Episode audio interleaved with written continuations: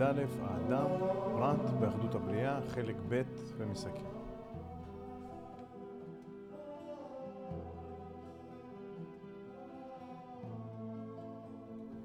שלום רב חברים יקרים, שוב איתכם יהודה גלעד מבית מדרש הסולם. אנחנו לומדים את ספר מאמרי הסולם, כרך א', לחדשים שמצטרפים. מאמרים האלה כתב בעל הסולם לפני 90 שנה בערך, אה, בתקופות שונות, לעם היהודי, כדי שיוכלו להכיר בצורה מדויקת את נשמת היהדות, את ההשקפה היהודית בצורה ברורה. בתקופתו ראה שהתרבו תפיסות שגויות והיה חשוב מאוד לגלות את האמת. ההשקפה היא חשובה וקודמת לפני לימוד התורה המעמיק, כדי שנוכל לאן לכוון את הדברים בנפשנו ולשם מה אנחנו עושים את הדברים שאנחנו עושים. לכן אנחנו לומדים את הדברים האלה כדי שנוכל להכיר אותם ומעלים אותם בשיעורי וידאו ושיעורי שמע בהסכת של הסולם, כדי שתוכלו לשמוע אותם בכל מקום, בכל זמן.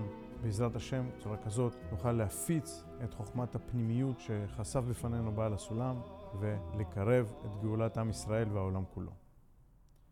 בחלק הראשון של המאמר ראינו שבעל הסולם אומר לנו שהטבע, וכך גם האדם כפרט בתוך הטבע, נוהגים בצורה כללית כאשר מדובר בקיום ובהצלחת הקיום. דהיינו, אם צריך לקדם את הצלחת הקיום האנושי, לא אכפת לאדם להקריב כמה פרטים שצריך לשם כך. הביא לנו דוגמה את הזרע או תאי האור שמתים ומתחדשים כל פעם. יותר מזה, אומר לנו בעל הסולם, אין לנו יכולת להתחשב בפרטים, אלא אנחנו חושבים בצורה כללית. ולפעמים מוכנים להקריב פרטים כדי לקדם את המדרגה הכללית.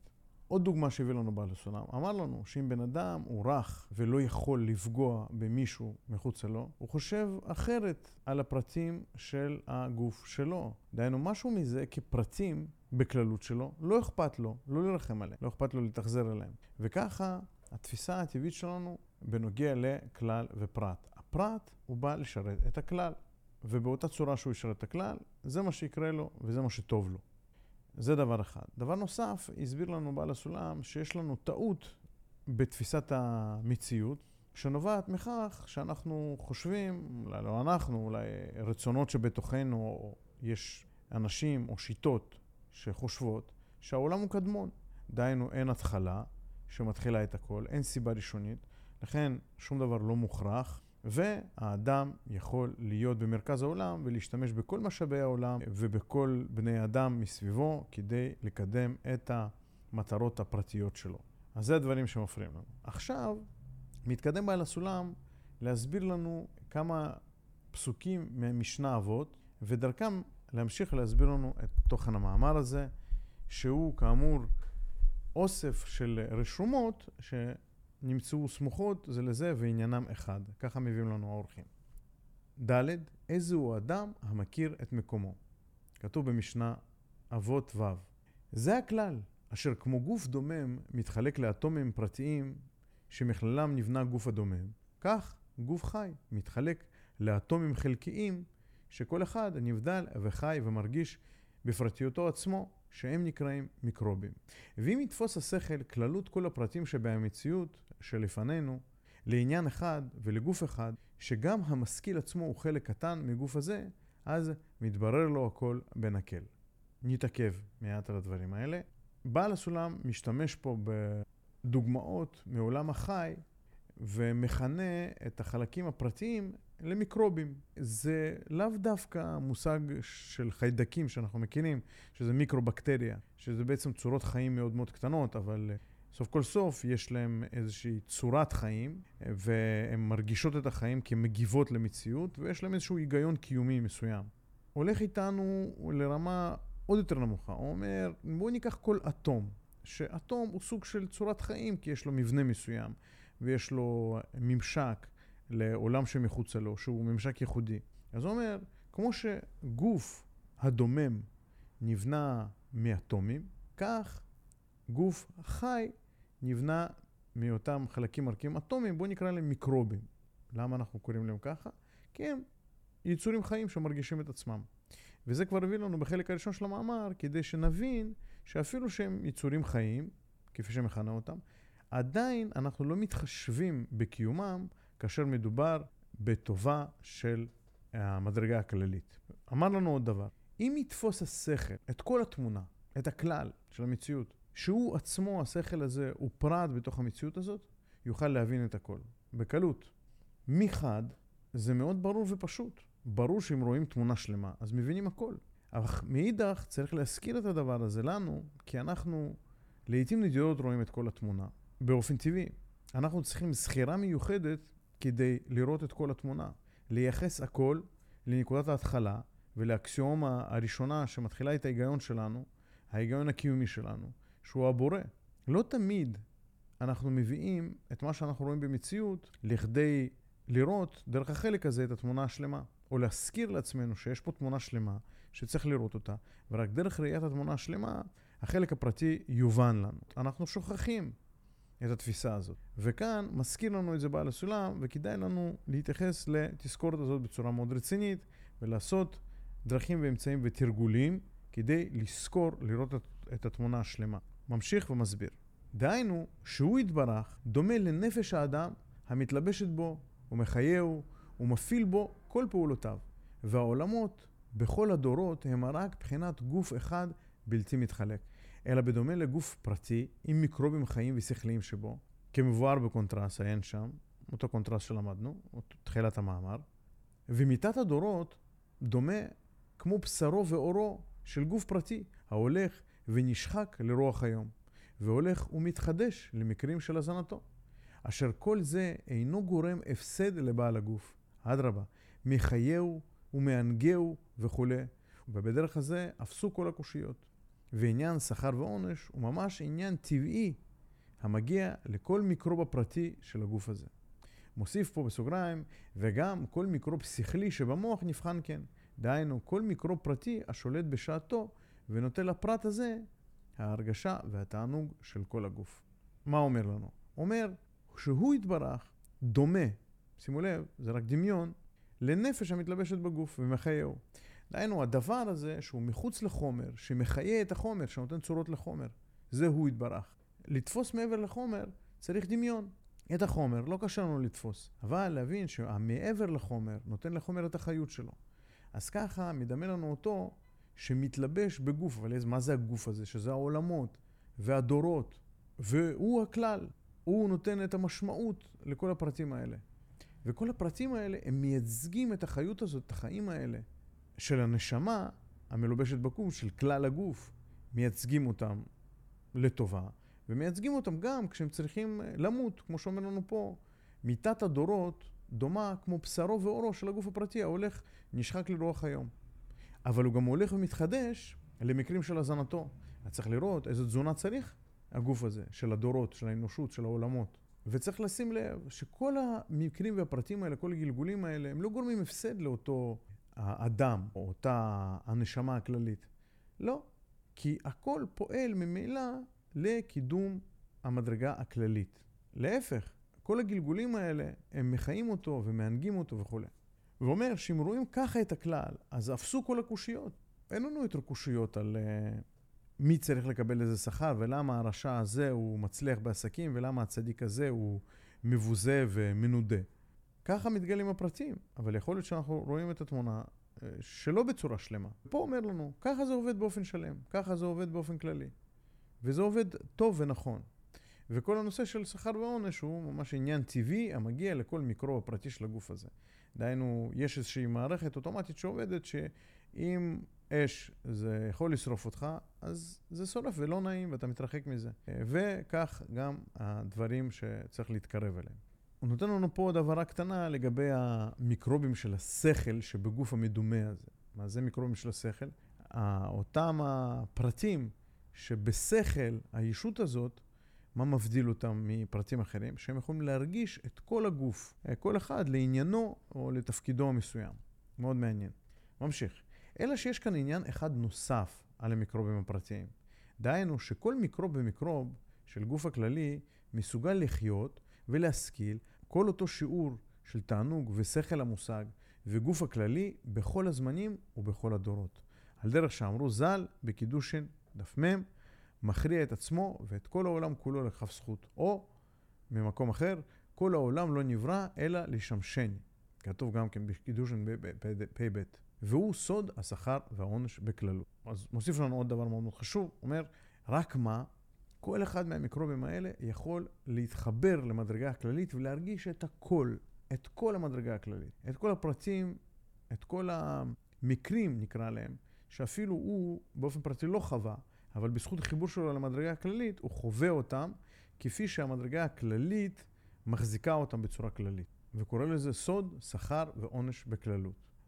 אני מבין שהשכר יכול להיות שאדם שעושה את תפקידו חווה את כל ה... מרגיש את כל המדרגה הכללית. כך גם העונש, שאם המדרגה הכללית צריכה עכשיו שאני אחווה כאלה איסורים ואעבור אה, איזשהו תיקון לטובת כל המדרגה הכללית, אז אני אחווה את זה, בשביל המדרגה הכללית. ממשיכים, ה' hey, איזה הוא גיבור הכובש את יצרו. כתוב באבות ד'. כתב פה בעל הסולם, בצד, יש מיקרובים חיים המתקבצים לגוף דומם כמו החמצן, והם יכולים לחיות בפירודה. אמנם המיקרובים המתקבצים לגוף החי אינם יכולים לחיות בפירודה. אם אני מבין את זה נכון, אותם החלקים שמרכיבים את החמצן, שאם אתה תבודד אותם, הם עדיין יתפקידו אה, כחמצן. אבל אם תיקח יצור חי ותפרק אותו לגורמים, אז הוא יפסיק להיות יצור חי. הוא יפסיק, הוא יאבד את החיות שלו, כי הם צריכים לתפקד ביחד. בואו נראה איפה זה מסייע לנו, ההבנה הזאת. הכבישה של סוד המסך, הכבישה, הכוונה לגיבור שכובש את יצרו, הוא סוד המסך שיש בו ה' בחינות. היצר הוא סוד האוביות שבמסך. על דרך משל, יצר דבחינה א', יצר דבחינה ב', יצר דבחינה ג' ויצר דבחינה ד'. כי יש, אמר לנו, ה' בחינות שבמסך, אז אה, ד' וקוצו של י', ה' בחינות. וכל האמור בסוד הזיווג דאור עליון על המסך, באור ישר ואור חוזר, הרצו ושוב. תבינהו על דרך הזה. בואו ננסה להבין. אה, ויש לנו גם פה הערה מהאורחים שעוזרים לנו להבין את הדבר הזה. קודם כל, מתייחס לפסוק איזה הוא גיבור הכובש את יצרו. הוא אומר, מה זה כובש את יצרו? לכבוש את מה? את היצר. מה זה היצר? הוא אומר, יצר זה מבחינת עוביות שבמסך. ואם אתה עובד מבחינת עוביות יותר גדולה, אז כבשת יותר מהיצר. מה נותן לנו המסך? באופן ככה כללי מאוד, בלי להיכנס לחוכמת הקבלה, מסך הוא כוח הצמצום, מבטא את כוח הצמצום. דהיינו, מאפשר לנו לעצור את התגובה האוטומטית של הטבע הסיבתי של הבריאה, דהיינו, לקבל את ההטבה מהבורא, זאת, לעצור את האוטומט הזה, ולעשות, לייצר כלי חדש של קבלה. מסך, יש לו בית בחינות, מבחינת עוביות, מבחינת קושיות. מבחינת עוביות זה כמה המסך רוצה לקבל, באיזה מדרגה הוא, כמה הוא מסכים, יכול להעביר דרך עצמו. אור עליון, מחד. מאידך, קושיות שבמסך, כמה הוא מסוגל לדחות. האם אני מסוגל לא ליהנות מהאוכל של הסעודה שחברי הכין עבורי, כי אני רוצה לא רק ליזון מהאוכל הטעים, אלא גם להתחבר לחברי. איך אני יודע שאני יכול להתחבר לחברי? ראשית, אני צריך לעצור את האוטומט הקיומי שלי, שרק רוצה להתענג ולהתפנק בגוף, ואז אני צריך לעבור תהליך. תהליך שנקרא מחשבה, מוח שווא. אני מחזיר לאחור את חשיבות הקבלה העצמית ומחשיב את הרצון לחיבור, או תענוג מהחיבור, לדבר יותר חשוב. אז כוח הקושיות של המסך דוחה את האור לאחור. מה הכוונה דוחה את האור לאחור? אחור זה הצעד הפחות חשוב, הופך את קבלת האור לפחות חשובה. אז פה אומר לנו שהיצר שלנו זה האהוביות שבמסך. כמה אנחנו רוצים, כמה המסך הזה רוצה ויכול לקבל. אז צריך לכבוש כל מדרגה כזאת, כדי שנוכל להשתמש במסך בצורה ראויה. כי המסך, התוצאה שלו זה שהוא יוכל לקבל את האור רק בכלים שונים, כלים די השפעה, ככה הם נקראים. ואפילו אצלנו בבית מדרש הסולם אנחנו קוראים אה, את המסך בית חרושת לייצור של כלים די השפעה. אולי הדמיון הזה יעזור לכם לזכור ולהבין את הדבר הזה. עיין פתיחת חוכמת הקבלה, אות י"ח, יש להבחין תמיד במסך בית כוחות. א', קושיות, שהוא כוח התחייה, שבו כלפי האור העליון. ב', עוביות, שהוא שיעור הרצון לקבל מבחינת ד', הנכלל במסך, אשר על ידי זיווג דהכאה, שמכה את האור העליון לאחור, מכוח הקושיות שבו, נתהפכה העוביות שבו להיות זכות, דהיינו התהפכות, הקבלה להשפעה. ואלו בית הכוחות במסך הפועלים בה"א בחינות, שהם ד' הבחינות, חוכמה ובינה, תפארת ומלכות, ושורשם הנקרא כתר, קוצו של י'. אז הנה הסברנו את הנושא הזה. בואו נתקדם הלאה. איזה הוא השיר השמח בחלקו, אבות ד'. יש פה גם הערה של בעל הסולם, טעם על, הקנ... על קנאה הגדולה שבאים להתקנות בכל בני אדם וחווה. כותב לנו, דהיינו, רק בדרך השפעה, דכל עד יש בו מעניין הקבלה בהכרח שיהיה מצטער, משהו מבחינת חלק ולא מבחינת כלל. כי כל מיקרו פרטי של גוף הכולל מרגיש את עצמו בכל ההרגישים כמות כלל הקומה, בכל הדורות ובכל הזמנים. על כן, יש ברובו קינה גדולה לקבל מילה חסרה. בואו ננסה להבין את זה. ראשית, יש פה הערה, נקרא אותה, עיין מאמר ל"ד, חירות מלאך המוות, הוא מטעם איחוד כל הגופים בלי שום קינה, תאווה וכבוד. וממילא מתחיל גילוי השורש. ואז אין המיטה גורמת צער, על דרך יעקב לא מת. כי הקינה, התאווה והכבוד מוציאים אדם מהעולם. וכשבטל זה, נחשב שחי הוא לעולם. אומר לנו, על עניין של השיר, איזה הוא השיר השמח בחלקו. אומר שזה רק יכול להיות בדרך השפעה.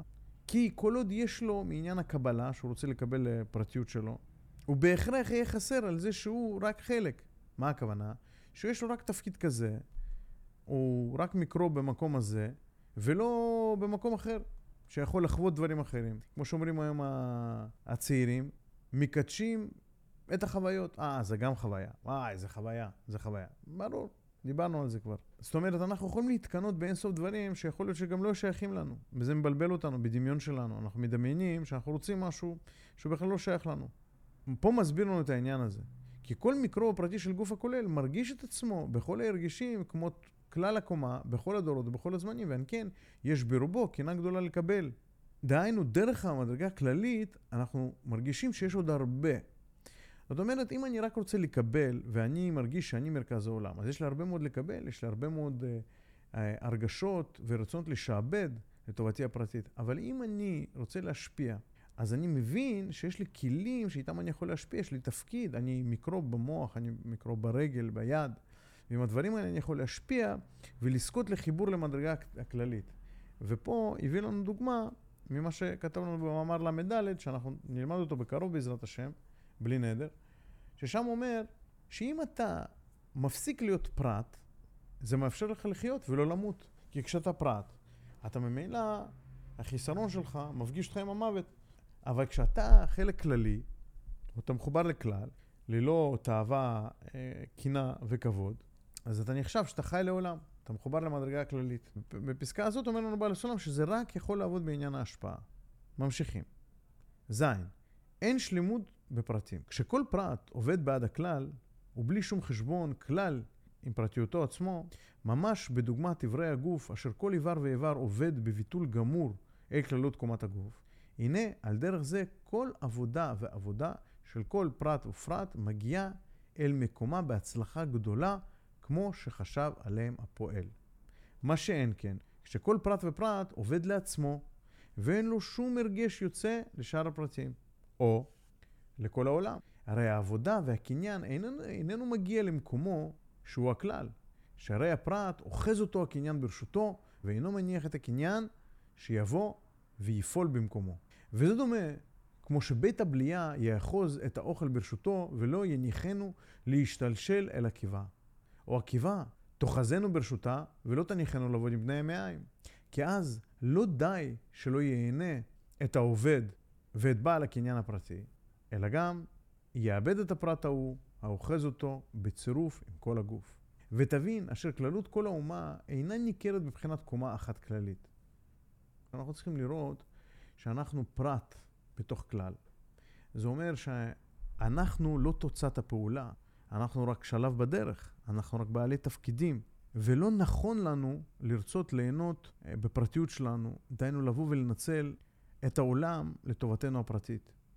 כי בצורה כזאת, לא רק שהעולם העולם נפגע, אלא שגם אנחנו נאבדים איתו ביחד. זה מחשבה קשה, כי אנחנו אנשים שבאופן טבעי רוצים את הפרטיות שלנו, את הטובה הפרטית שלנו. אנחנו לא מפסיקים לדבר על עצמנו, לא מפסיקים לדבר בגוף ראשון, לא מפסיקים לדבר על העבר כדי לפאר את העבר, לפאר את עצמנו. לא מפסיקים לספר לעצמנו סיפורים כמה אנחנו גדולים וכמה אנחנו במרכז. אבל אומר פה בעל הסולם, לא, אנחנו פרטים, ופרטים צריכים לעשות את התפקיד שלהם. אבל בזה שהם עושים את התפקיד שלהם, והתוצאה מהפעולה שלהם מגיעה למקומה, למקום הכלל, בכך הם גם זוכים לחיבור הכלל, ובמילא זוכים להתחבר לכל המדרגה. אז גם את זה צריך לזכור. גם את זה צריך לזכור, כי את ההרגש הכללי אנחנו צריכים לחפש. אז מעכשיו צריך לשאול את עצמנו, כשאני עושה פעולה כלשהי, או אני עושה כוונה כלשהי, או אני מקבל תענוג כלשהו, מה התוצאה המתבקשת? האם אני רוצה לשנות את המצב, או את האדם, או לכפות משהו מחוצה לי, או שאני רוצה שהתוצאה תהיה פנימית, בסוד מערת המכפלה. כשאני עושה פעולה בחוץ, ואני מחפש תוצאה בפנים, אני מחפש להיות אה, פרט מחובר לכלל, בן אדם משפיע, יהודי טוב, אזרח טוב, בעל טוב, אישה טובה וכולי. מוסיף ואומר, ותבין אשר כללות כל האומה אינה ניכרת בבחינת קומה אחת כללית, אלא רק המלך שבה, או הרייזשנר, המושל, ועליו לומר שכל הרגשותיו מעוצב ומשמחה הם הכלליים. אמנם, כל האומות לא יתייחדו בעצם כולו אחד, זולת במשיח השם. כי אי אפשר אשר כל האומות יבואו מדעתם להמליך עליהם איש אחד, שיכלול כולם כדרך חומה פרטית. ועל כן, אין זה מצויר זולת בבחיר השם. ועוד משפט, ואין מה שכתבתי לאל באות א' בעניין הטבע בכללו, שהוא רק גוף אחד, והחי והמדבר הם בדוגמת המיקרובים שבמוח ושדרה לבד עיין שם. מה מוסיף לנו במקום הזה? אומר לנו, אנחנו פרטים, בסדר, אוקיי. אז מה הכלל שלנו? אתה אומר, יש גוף האדם הוא כלל, אז בן אדם יכול לזהות את עצמו עם כזה דבר או דבר אחר. איזה עוד כללים אנחנו מכירים? כי לפי אותם כללים יושפעו גם הפרטים. אז הוא אומר, יש אומות. אומות הם גם כללים. כל אומה, כלל נפשי ורוחני שמנהיג על ידי אותו ממונה, שאותו כלל, אה, נשמות או נפשות, אה, לפעול ולעשות תפקידם בעולם. אז אומר לנו שכלל האומה, ניתן להכיר אותו במלך של אותה אומה. ומלך כזה, שממילא כל ההרגשות שלו, או עם הרגשות כלליות, הוא מרגיש את הכלל, האני שלו הוא אני כללי, הוא יודע איפה כואב לכלל. והוא יודע, כשהכלל שמח, גם הוא שמח. אומר, אז זה ככה דרך המלך אפשר לגעת בכללות האומה. אומר, וזה מנגנון שמאפשר לנו לאחד פרטים שונים בכלל אומות העולם, שאומות העולם יכולות להתחבר דרך משיח השם.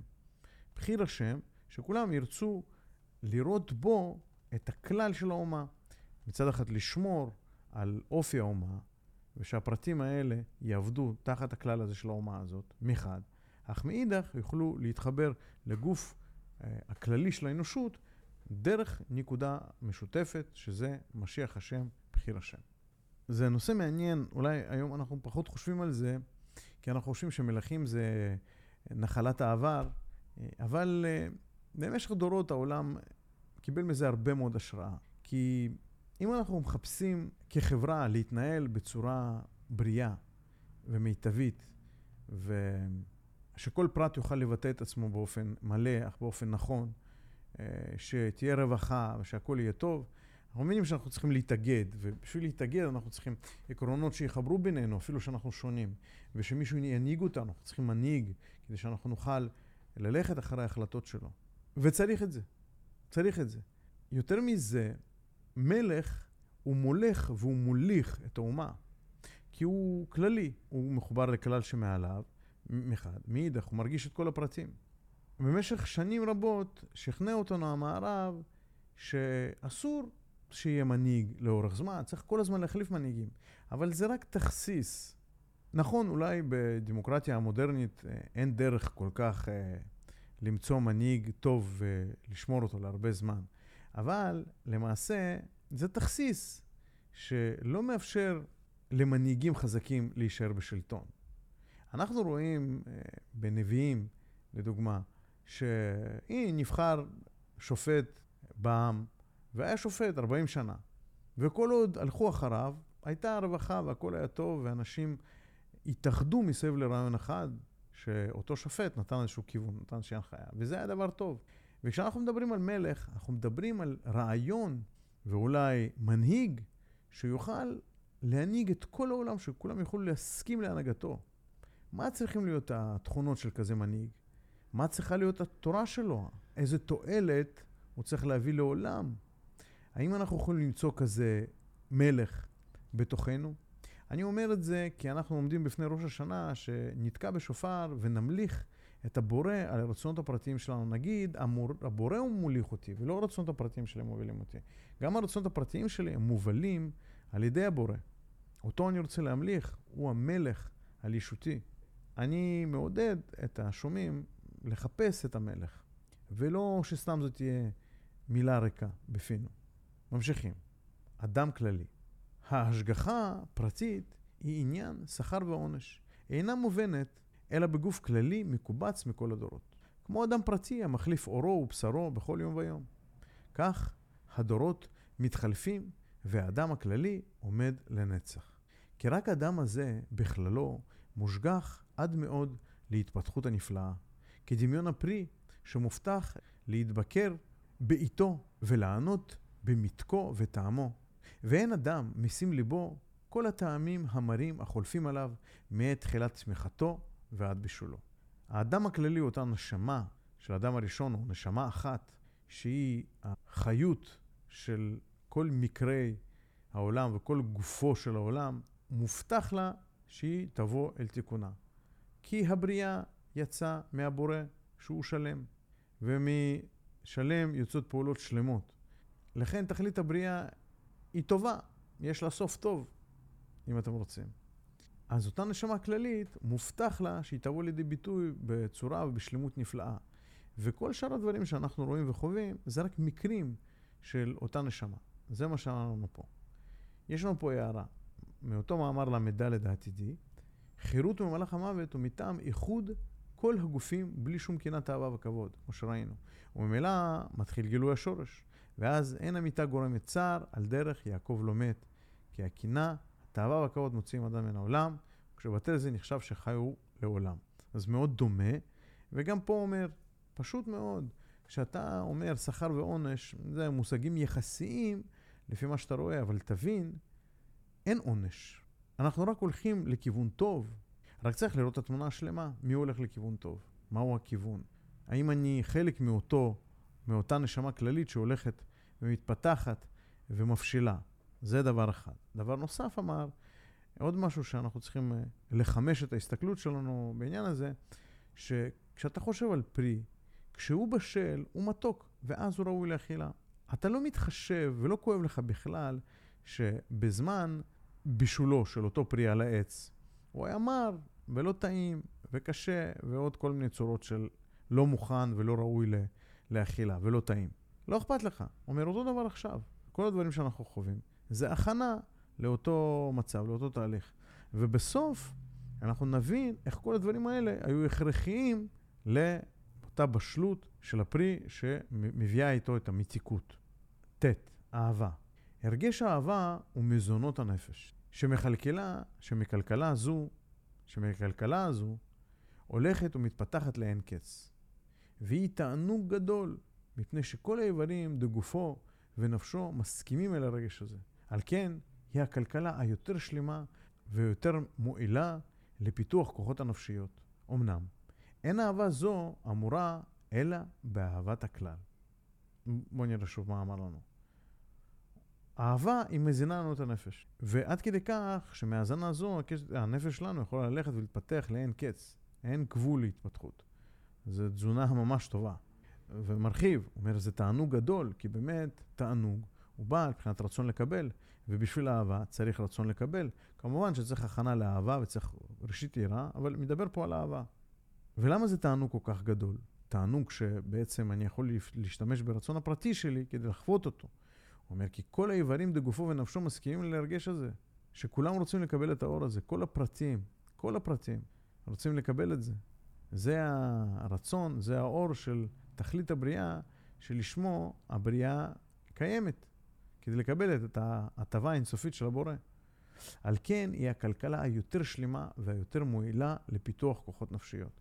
זאת אומרת, אנחנו כן צריכים אהבה בחיים שלנו כדי להתפתח. אבל, מה זאת האהבה הזאת? מה מדובר? האם אנחנו בכלל מבינים על איזה אהבה מדובר? ופה אומר לנו פה, והאורחים הדגישו לנו את זה באותיות שמנות, אין אהבה זו אמורה אלא באהבת הכלל.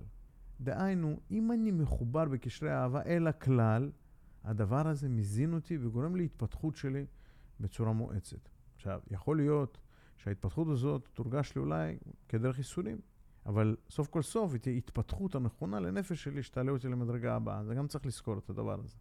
ואני אומר את זה במילים שאומר לנו הרב אדם סיני, שאנחנו רדופים אחרי אהבה, אבל לא אחרי הכלים של אהבה, אלא התענוג שמתקבל כתוצאה מאהבה.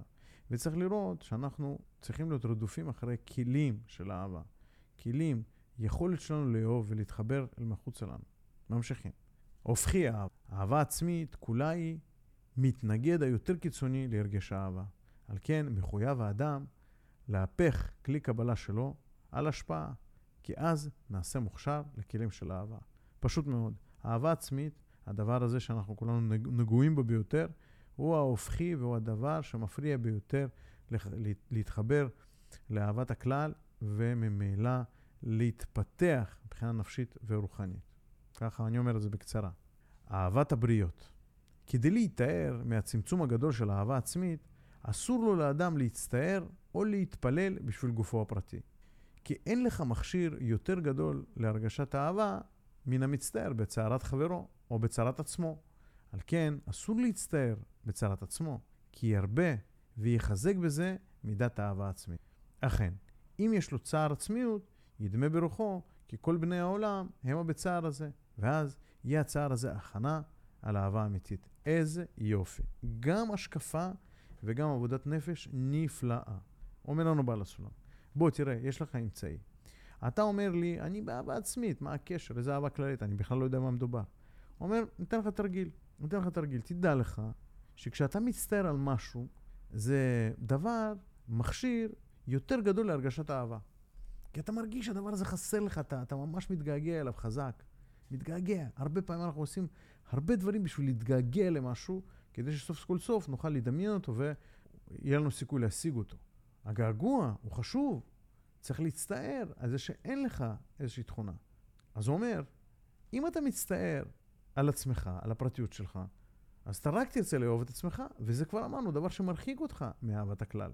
אז תצטער על צרת חברך, תדאג לו, ואפילו אם יש לך איזשהו צער פרטי, תגיד, אני, אני עכשיו, חס ושלום לא עלינו, מישהו, הילד שלו חולה. ובן אדם יודע, יודע שרק אחד יכול לעזור לו, רק השם. אז הוא בא כבר לתפילה, שזה דבר חיובי מאוד, דבר בריא מאוד. אז מה יעשה? יבכה על הצרה שלו, על הילד שלו? אז לא ככה. ומלמד אותנו הרב, אומר שממילא הכל ניתן לכלל. אז על מה אני אתפלל? אני אשתמש בצער הפרטי שלי רק כפתח, רק כניסה בדלת. אני אגיד, השם, בבקשה, תעזור. תרפא את כל החולים, את כל הילדים הקטנים של עם ישראל, ש... שהם מייצגים את התמימות ואת העתיד שלנו. תן להם רפואה, חיבור מהפרט אל הכלל. תחבר את הסופיות לאינסופיות. ובכלל הזה ממילא נכלל הבן שלי או הבת שלי וכולי. שאם הם צריכים את הרפואה הזאת, ממילא אם תיתן אותה לכלל, הם יקבלו. וזה ככה, אני נותן את זה בצורה סכמטית. אומר לנו פה בעל הסולם, ידמה ברוחו, כי כל בני העולם הם בצער הזה. זה ממילא יתפלל על הכלל. אסור שאדם יתפלל על עצמו, אין דבר כזה. אסור. זו תפילת תועבה. זה מה שנקרא תפילת יחיד. מה זה תפילת יחיד? שמתפלל על היחיד. צריך להתפלל על הכלל. בשביל זה גם אנחנו מתפללים במניין, בחיבור, כדי שתהיה פה אווירה של כלל, ויהיה פה סימן של כלל. אנחנו לא מתפללים, לא מתפללים לפרטיות שלנו. אבל תשימו לב איך אפשר להפוך את התפילה וכל צער שאדם חווה למכשיר לאהבת הכלל. איזו עוצמה, רק צריך לעבוד ככה. והנושא האחרון פה במאמר הזה, י' היופי. היופי הוא עניין קיבוץ של הרבה פרטים משונים זה מזה, ואשר הרכבתם והתמזגותם, דהיינו, מה שכל פרט נותן, הוא מקבל מחברו, וגם כל פרט לפי מה שהוא עצמו לבדו, הנה, צירוף כל אלו ג' בחינות עושה היופי. מה, מה אלו הג' בחינות? האלף, כל פרט לפי עצמו, הבית, מה שמקבל ונותן מחברו, והגימל, התמזגם לכלל אחד. אשר על כן, כל עובד השם צריך להתבונן בכל הפרטים ואותיות הבריאה, אשר עליהם מתיישב ומתלבש אורו ואישו יתברך. ובכל מאמצי כוחו להדגיש ולמדוד כל חלק פרטי ולהמציא לו התאמה יתרה לכוונה הנ"ל. וצריך להיזהר, לשקול בדיוק נמרץ על ג' הבחינות הנ"ל. כי תקיש לאומן המצייר את הפרח, שכל עלה ועלה יש לו שיעור מדויק לפי עצמו. ואם יכשול האומן ויקטין או יגדיל עלה אחד יותר מכשיעור המותאם למזג כל הפרח, הרי ישחית כל מלאכתו. והעיקר, צריך להתבונן שעניין היופי אין לו שום מכוון לגבי חלק פרטי. כי אדרבה, שיש עלים שכל שימושם ביופי הכללי של הפרח הוא בתמונה מעושה שלהם. ואם האומן ייכשל וייפה אותה מעט, אז ישחית כל מלאכתו, והנה רואה שאי אפשר כלל לעבוד על בחינה אחת, רק על ג' בחינות הנ"ל יחד, ואבן כל זה. פשוט נפלא. אני לא יודע כמה אפשר להסביר, כי אני, נראה לי יש פה עומק אינסופי, ואני קראתי את המילים האלה לפחות עשר פעמים, וכל פעם אני מגלה פה משהו חדש. אז בואו נראה. היופי, וזה דבר שאנחנו מחפשים היום ביותר, אנחנו רוצים שהכול יהיה יפה ו, ומדויק ו, ומותאם, והרבה פעמים אנחנו מסתכלים על דבר, ואם הוא לא יפה, אנחנו חושבים שהוא לא מתאים לנו בכלל. מה אומר לנו שזה יופי? יופי זה איזון, איזון. אנחנו אוהבים דברים מאוזנים, דברים שהם לא יותר מדי, לא פחות מדי. ופה אומר לנו בדיוק מה המרכיבים של האיזון הזה. הוא אומר, פרטים, כל פרט בפני עצמו מביא איזשהו טעם, צבע. ההתקללות שלו מחברו, שגם מביא איזשהו צבע פרטי שלו, אבל משפיע עליו, כמו ששמים uh, בציור uh, כד ליד בקבוק ירוק, והכד הוא בצבע אדום והבקבוק בצבע ירוק, אותו צד של הכד, שמשתקף בבקבוק, הוא כבר מכיל גם את הירוק וגם את האדום, וכך הלאה, בציור לפחות. אז ב' זה מה שמקבל ונותן לחברו, זה אותם התמזגות של הפרטים, החיבור שלהם הישיר. והגימל התמזגם לכלל אחד. דהיינו, איך הם מגלים תמונה אחת כללית יותר גדולה מסכום פרטיהם.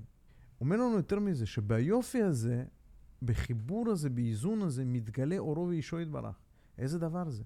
זה אומר שאנחנו כן צריכים לשאוף לדברים יפים, וצריכים לייצר דברים יפים. וכך גם אומר לנו, ובכל מאמצי כוחו להדגיש ולמדוד כל חלק פרטי ולהמציא לו התאמה יתרה. מה הכוונה? הכוונה זה לעשות סדר ואיזון במשהו שאנחנו רואים בו כאוס בחיים.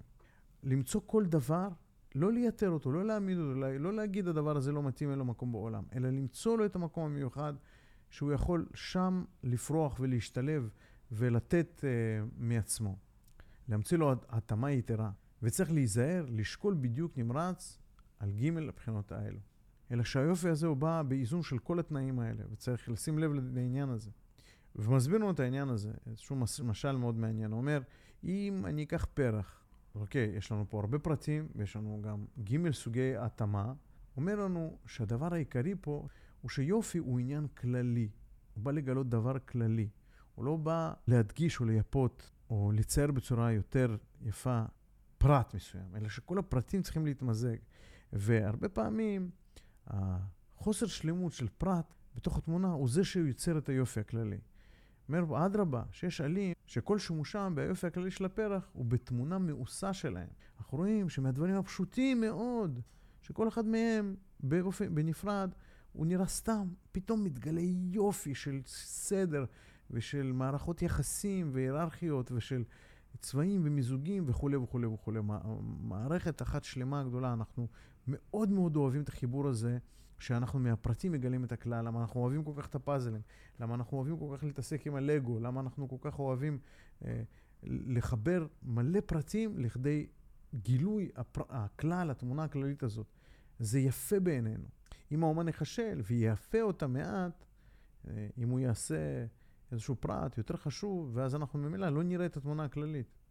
אז ישחית כל מלאכתו, ואינך רואה שאי אפשר כלל לעבוד על בחינה אחת, אלא רק על ג' בחינות הנ"ל יחד, ואבן כל זה.